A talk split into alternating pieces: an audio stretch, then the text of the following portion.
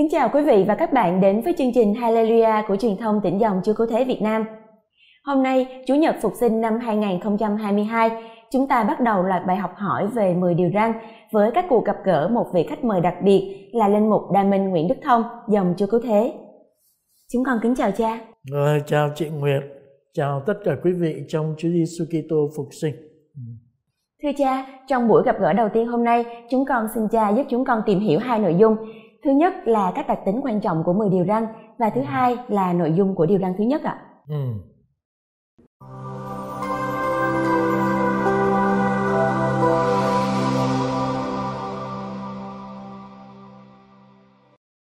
Thưa cha, nội dung đầu tiên mà chúng con xin hỏi là về nguồn gốc và thẩm quyền của 10 điều răn ạ. 10 điều răn do chính Thiên Chúa mặc khải trong Kinh Thánh và được dành riêng cho hết mọi người. Ta cần chú ý phân biệt 10 điều răn với luật Môsê. 10 điều răn là lời Thiên Chúa căn bản và đại đồng cho hết mọi người. Còn luật Môsê chỉ là phương thức giáo dục tạm thời và dành riêng cho dân Do Thái. Khi đến trần gian, Chúa Giêsu đã hủy bỏ luật Môsê và đã hoàn tất 10 điều răn giúp chúng ta đón nhận những điều răn ấy cách vui vẻ vì đó là yêu sách của tình yêu. Như Ngài nói, ai muốn đoạt áo trong thì hãy cho họ cả áo ngoài nữa. Đó là sự tự do theo tin mừng ta phải khám phá ra trong 10 điều răn. Dạ vâng, cha vừa nói rằng 10 điều răn là do chính Thiên Chúa mặc khải trong Kinh Thánh, nhưng hình như giữa 10 điều răn trong Kinh Thánh và 10 điều răn trong sách giáo lý có sự khác biệt khá rõ, đúng không ạ? Và tại sao lại như vậy? À, như chúng ta biết là Kinh Thánh trình bày 10 điều răn thành hai bảng. Bảng thứ nhất gồm có 5 điều răn, cho thấy thái độ của con người phải có đối với Thiên Chúa. Còn bảng thứ hai gồm 5 điều răn, nhấn mạnh đến bổn phận của ta phải có đối với đồng loại. Hai bản ờ, thập giới trong sách xuất hành, xuất hành 20, 2 tới 17 và sách đệ nhị luật, chương 5 câu 6 tới 21 có cùng một ngôn ngữ và thứ tự giống nhau.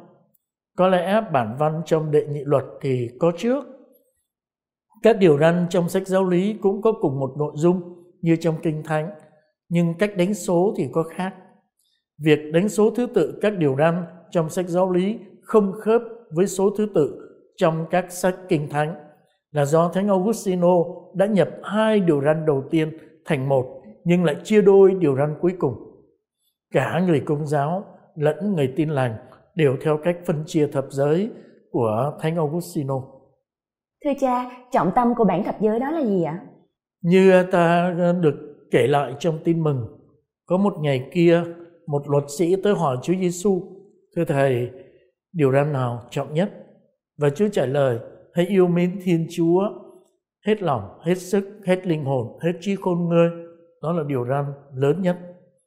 Thứ đến cũng giống như điều răn ấy, ngươi phải yêu mến đồng loại như chính mình ngươi. Đó là trọng tâm của 10 điều răn và là toàn bộ luân lý Kitô giáo. Mến Chúa, yêu người là hai điều không thể tách rời được. Thánh Gioan viết, ai bảo là mình yêu mến Thiên Chúa mà lại không yêu thương anh em mình thì người ấy là kẻ nói dối. Đã giữ điều răn thứ nhất thì cũng giữ điều răn thứ hai. Dạ vâng, con cảm ơn cha. Thưa cha, hồi nãy cha nói 10 điều răn là do chính Thiên Chúa ban cho chúng ta. Ngài ban 10 điều răn trong tư cách nào ạ? Có phải là trong tư cách một thượng đế nắm quyền tối thượng, có quyền ra luật và trừng phạt những ai không tuân thủ luật lệ, phải không thưa cha? Không, tôi câu hỏi này rất hay. Nhưng mà ta nhớ một điều là khi ban 10 điều răn cho chúng ta, Thiên Chúa không có tự giới thiệu mình là đấng toàn năng hay là vị thượng tế, thượng đế tối cao. À, một nhà độc tài ban hành lề luật để cai trị. Nhưng ờ, khi ban 10 điều răn cho ta, ờ, Chúa đã tự xác định với ta và tự giới thiệu Ngài là một vị Thiên Chúa đấng đã giải thoát ta. À, như ờ, sách đệ nhị luật nói, ta là Thiên Chúa của ngươi, đấng đã kéo ngươi ra khỏi cảnh nô lệ. À, rồi chúng ta đọc ở trong đệ nhị luật chương 5 câu 6 thì Thiên Chúa phán ta là Gia Vê, Thiên Chúa của ngươi, đấng đã đem ngươi ra khỏi đất Ai Cập, khỏi nhà tôi mọi. Đó là câu nhập đề của 10 điều răn và sẽ còn ngân đi ngân lại suốt cựu ước. Đấng đưa ra 10 điều răn chính là đấng vừa thực hiện một cuộc giải thoát vì yêu. Đấy là điều quan trọng nhất ta không được quên. Như vậy, tức là ngay từ ban đầu, 10 điều răn đã là những lời của tình yêu, đúng không cha? Đúng. Đó là lời của một vị Thiên Chúa giải thoát, một vị Thiên Chúa cứu độ và cứu chuộc. Khi tuyên bố 10 điều răn, Thiên Chúa cho thấy Ngài đã làm gì và Ngài còn muốn làm gì cho dân Ngài. Ngài đã chọn họ, đã yêu mến họ trong sự nghèo khó của họ và đã dùng tất cả quyền năng yêu thương của Ngài đưa họ ra khỏi cảnh nô lệ, rồi mời gọi họ thành dân của Ngài. Từ đó, danh Ngài mãi mãi là đứng đem ngươi ra khỏi cảnh nô lệ. Vì thế mà đại từ ngôi thứ hai ở đầu mỗi câu ấy, ngươi, anh em, à, phải được đặt trong khuôn khổ của một giao ước, của một cuộc đối thoại yêu thương, của một cuộc hôn nhân giữa Thiên Chúa với ta. Khi à, ta biết mình được yêu thì à, ta có thể nghe hết. Đúng không? Và khi ta yêu thì ta không bị cám dỗ đòi hỏi quá đáng mà chỉ đòi hỏi những điều hay, điều tốt cho người mình yêu để họ được hạnh phúc thôi. À. Nhưng dù sao thì 10 điều răn vẫn là luật lệ, mà đã là luật thì vẫn luôn có tính cưỡng chế đúng không cha? Thực ra thì uh, luật thì cũng là luật. Nhưng mà luật này đem lại sự giải thoát, đem lại sự tự do. Chứ không phải là một thứ luật cưỡng chế. À, nếu người ta giữ 10 điều, điều răn Thiên Chúa thì cái thế giới này đã thành thiên đàng từ lâu rồi. Ờ, tại vì nó là giải thoát và yêu thương Chính sự lãng quên vị Thiên Chúa giải thoát và lãng quên 10 điều răn của Ngài mà nhiều quốc gia hay à, giới lãnh đạo đã làm cho nhiều dân tộc thành nô lệ, đã tước mất nhân phẩm của họ. Hiện vẫn còn biết bao nhiêu người đói cơm gạo, thiếu thuốc men, bị bóc lột, bị thảm sát vân vân. Chúng ta biết ách nô lệ ấy không xuất phát trước hết từ những hành vi mà là từ những dục vọng xuất phát từ bên trong con người. Mười điều răn muốn kéo ta ra khỏi dục vọng nô lệ hóa ta để ờ, được thực sự tự do. Con người cũ của ta, như Thánh Phaolô nói, đã bị đóng đinh vào thập giá với Chúa Giêsu để ta không còn sống theo những đam mê của nó nữa. Và như chúng ta cũng biết, ở đâu có thần khí, ở đó có sự tự do. Ai hành động theo sự thúc đẩy của kẻ khác, người ấy không có tự do. Ai tránh điều xấu vì đó là điều răn của chúa, người ấy không có tự do. Chỉ ai tránh điều xấu vì đó là một điều xấu, người ấy mới là người tự do thật sự. Chúa thánh thần hoàn thiện lý trí của con người từ bên trong và tạo cho à, người ấy khuynh hướng tốt để giữ mình, không làm điều ác vì lòng yêu mến. Tuy đây là 10 lời giải phóng, nhưng thực ra lại chủ yếu được trình bày dưới dạng các điều cấm con thấy trong 10 điều răn thì có tới 8 điều cấm, ừ. như vậy có tiêu cực quá không ạ? À? Đúng như bạn vừa nói, 10 điều răn thì hết 8 điều cấm không được. Ngay điều răn thứ nhất như đã như một lệnh cấm giáng xuống trên đầu con người, người sẽ không có thần nào trước nhan ta. Nhiều người thắc mắc, các lệnh tích cực có lẽ sẽ tốt hơn. Nhưng mà thực ra cái dạng tiêu cực của các lệnh truyền dẫu sao cũng có giá trị làm nổi bật tính sắc bén của lệnh truyền. À, còn nếu chúng ta đặt 10 điều răn vào trong bối cảnh lịch sử thì trên thực tế chúng ta phải công nhận rằng qua bối cảnh lịch sử của biến cố giải phóng khỏi Ai Cập và qua giao ước tình yêu thì 10 điều răn với những lệnh cấm đúng là một bộ luật giải phóng. Thưa cha, như trong điều răn thứ nhất mà cha vừa nhắc, ngươi sẽ không có những thần trước nhan ta con thấy các điều răn được trình bày không phải trong hình thức một mệnh lệnh, dù đó là một lệnh cấm, mà là trong một câu ở thời tương lai, đúng không cha? Và điều này có ý nghĩa gì đặc biệt không ạ? Đúng như nhận xét của bạn, một điều quan trọng là những điều răn trong văn bản nguyên thủy không ở thể mệnh lệnh, nhưng ở thì tương lai. Người sẽ không có thần nào khác, người sẽ không giết người. Đó chính là sự tế nhị của Thiên Chúa đấng không muốn tỏ ra quá cứng rắn trong lúc cấm đoán. Hơn nữa, dù đã trăm lần bị ta phản bội khinh thường, Ngài vẫn không thay đổi thái độ, trong một tình yêu hết lòng bao nhiêu bao dung, hết lòng tin kính, hết lòng trông cậy, hết lòng kiên nhẫn, tình yêu không hề tàn tạ. Nên đây cũng là 10 lời trông cậy. Dạ vâng, con cảm ơn cha. Và bây giờ con xin tìm hiểu điều răng thứ nhất trong 10 điều răng Điểm nhấn chính yếu của điều răng thứ nhất là gì vậy thưa cha? Có vô số tà thần do các dân tộc vẽ ra và có thần túi cao, có đấng tạo dựng trời đất là Thiên Chúa chân thật và độc nhất. Điều răng thứ nhất nhấn mạnh sự thực quan trọng đó. Thiên Chúa nói với Israel, ta là Gia-vê, Thiên Chúa của ngươi, ngươi sẽ không có thần nào trước nhan ta. Hiểu cho đúng thì đây là một lời hôn ước giữa hai người đang yêu nhau. Mà hôn ước thì sẽ không thể chấp nhận chuyện có một đệ tam nhân xen vào tình yêu của hai người đã ký kết hôn ước. Ừ. Vì thế mà có lệnh truyền, người sẽ không có thần nào trước nhan ta. Hay là qua điều răn này, ta có một cái ví dụ như thế này. Ừ. Ngày đầu tiên, bà mẹ đưa con tới nhà trẻ và bà căn dặn nó, mẹ chưa đón thì không được theo bất cứ ai. Như vậy thì cái lệnh của bà mẹ đây không phải là một lệnh truyền độc đoán, nhưng đây là mệnh lệnh của tình yêu xuất phát từ con tim. Bà biết chắc rằng con bà đi theo bất cứ ai cũng khổ, cho nên bà dặn nó với hết tất cả sự yêu thương trân trọng, con không được theo ai nhé. Ờ, thì cái điều răn thứ nhất cũng y như thế.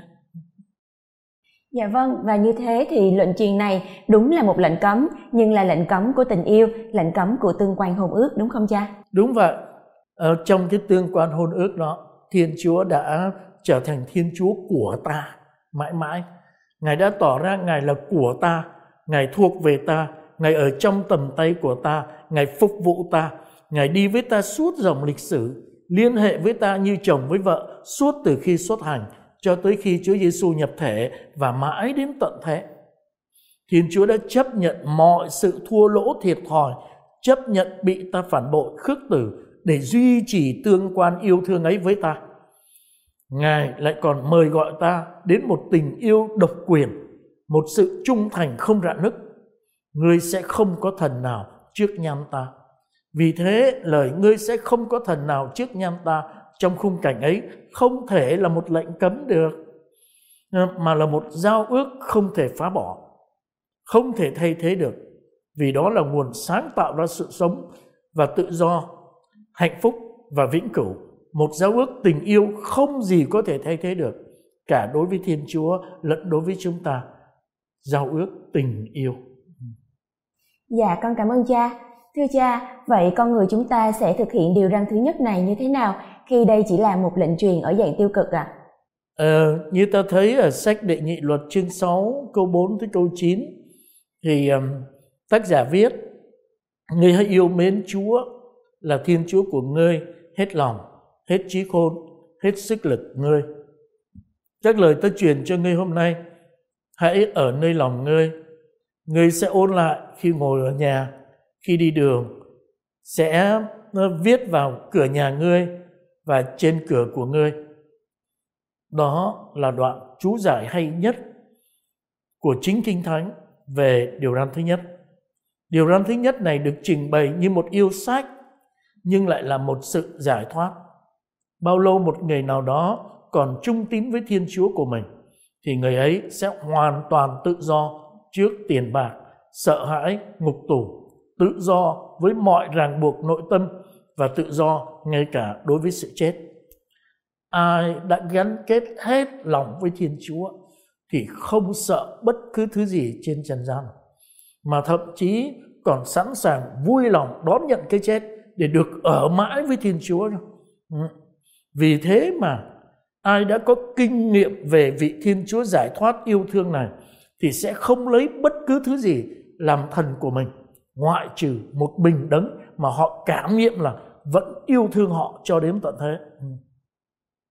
Có người nói điều răn thứ nhất là lệnh truyền về Đức Thờ Phượng, hiểu như vậy có đúng không thưa cha? Đúng là nhìn ở khía cạnh tích cực thì ờ, lệnh truyền thứ nhất trong điều răn ờ, trong 10 điều răn là lệnh truyền về Đức Thờ Phượng thật. Bởi vì ờ, thờ Phượng chủ yếu là nhìn nhận Thiên Chúa là đấng tạo hóa, là chủ tối thượng của mình. Và qua việc thờ phượng, ta đi vào trong tình phụ tử của Thiên Chúa, ta sống trong sự âu yếm và thân mật với Ngài. Nên thờ phượng là yêu mến đến mức dám gạt bỏ tất cả những gì không phải là Thiên Chúa, không dành cho Thiên Chúa, không có trong Thiên Chúa. Dẹp hết tất cả mọi sự đang phá vỡ tương quan của Ngài với ta như là tính kiêu căng, tự mãn, ích kỷ, ham mê tiền bạc, danh vọng và đủ mọi thứ khác đang làm nô lệ hóa ta để ta không có một thần nào khác ngoại trừ Thiên Chúa. Ừ. Như vậy thờ phượng là vậy đó. Ừ. Thờ phượng là vậy đó. Ừ. Nhưng thưa cha, con không thấy điều răn này đưa ra một việc thờ phượng cụ thể và rõ ràng nào. Cha nghĩ như thế nào về điểm này ạ? À, đúng như bạn vừa nói, điều răn thứ nhất cũng như 10 điều răn nói chung không đưa ra một việc thờ phượng cụ thể và rõ ràng nào. Vì à, cũng như trong bất cứ tình bạn hay tình yêu nào, Thiên Chúa không chấp nhận có những thần thù địch thế thôi. Nên điều răn này đặt ta trước một Thiên Chúa không đòi ta phải làm gì cho Ngài ngoài việc thờ phượng Ngài tức là dành cả cuộc đời của ta cho Ngài. Ờ, đừng cắt đứt với Ngài là nguồn mọi ân huệ. Đó chính là tình yêu. Khi đến trần gian, Chúa Giêsu đã cho thấy một Thiên Chúa kỳ diệu, không đòi hỏi gì khác ngoài việc yêu mến ta và được ta yêu mến lại. Vậy thì khi ta nhìn thờ phượng ở cái mức độ yêu thương hay là hôn ước thì ta thấy thờ phượng là dành cả cuộc đời của ta cho một mình Thiên Chúa đến độ Ngài là của ta, ta là của Ngài. Đấy mới là cốt lõi của việc thờ phượng. Ừ. Như vậy thì chúng ta có thể làm gì cụ thể để gọi là thực thi điều răn này thưa cha? À, Thiên Chúa không cần gì, chỉ cần lòng hiếu thảo của ta thôi, vì Ngài là cha của ta. Như là Thiên Chúa nói với ta à, trong lời Thánh Vịnh 49 câu 7 tới câu 15 Hãy nghe hỡi dân ta, ta không trách ngươi về lễ tế. Lễ toàn thiêu của ngươi hằng có ở trước mặt ta. Ta sẽ không bắt bò tơ của ngươi vì trưng thú hoang trong rừng là của ta. Ta có đói, ta không nói cho ngươi hay, vì dương gian và muôn vật dư đầy đều là của ta. Hãy dâng lên Thiên Chúa một lễ tạ ơn và chọn niềm với đấng tối cao trong lời khấn vái. Như vậy thì Thiên Chúa chỉ cần ta một lời tạ ơn và chọn niềm với đấng tối cao, nên thờ phượng. Một việc thờ phượng mà thiên chúa chờ đợi là kinh nguyện tạ ơn và những lời cầu xin chân thành của ta. Ừ.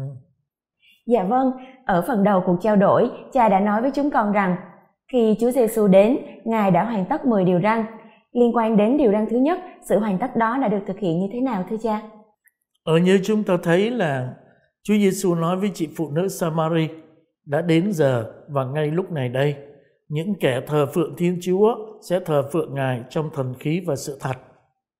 Như vậy mọi con tin của Kitô hữu trung thành đều có Chúa Cha, Chúa Con và Chúa Thánh Thần ngự. Nên họ cũng là đền thờ của Thiên Chúa, à, nơi Thánh Thần sẽ đến và dấy lên một cái nền thờ phượng tự đích thật một nền phượng tự vừa ý Thiên Chúa, một sự thờ phượng bắt đầu bằng ngợi khen và cầu xin được diễn tả cách trọn vẹn nhất trong kinh lệ cha. Việc thờ phượng này là một trạng thái nội tâm của cả một đời người, là tâm trạng duy nhất cho phép con người đi vào những tình trạng thích hợp với Thiên Chúa, với con người và với sự vật. Người sẽ không có thần nào trước nham ta. Ừ. Và như vậy, thờ phượng Thiên Chúa đích thật nhất là dành cả cuộc đời của ta trong kinh lệ cha để tôn vinh cha, để làm cho nước cha ngự đến, để làm cho ý của cha thành sự dưới đất cũng như trên trời đây là một nền phượng tự mà Chúa Giêsu bảo giờ này người ta sẽ thờ phượng Thiên Chúa trong thần khí và sự thật. Dạ vâng, con xin cảm ơn cha về những chia sẻ rất là sâu sắc của cha hôm nay. À, xin cha tiếp tục giúp chúng con tìm hiểu rõ hơn nữa về 10 điều răn để chúng con có thể sống với sự thiện hảo mà Thiên Chúa muốn cho chúng ta. Kính thưa quý vị và các bạn, chương trình hôm nay tạm khép lại nơi đây. Chúng tôi xin cảm ơn sự quan tâm của quý vị và chúng ta hẹn gặp lại nhau trong chương trình tuần tới học hỏi về điều răn thứ hai cùng với sự hướng dẫn của linh mục Đa Minh Nguyễn Đức Thông dòng Chúa Cứu Thế. Nguyện xin Chúa phục sinh ban muôn ơn lành cho tất cả chúng ta.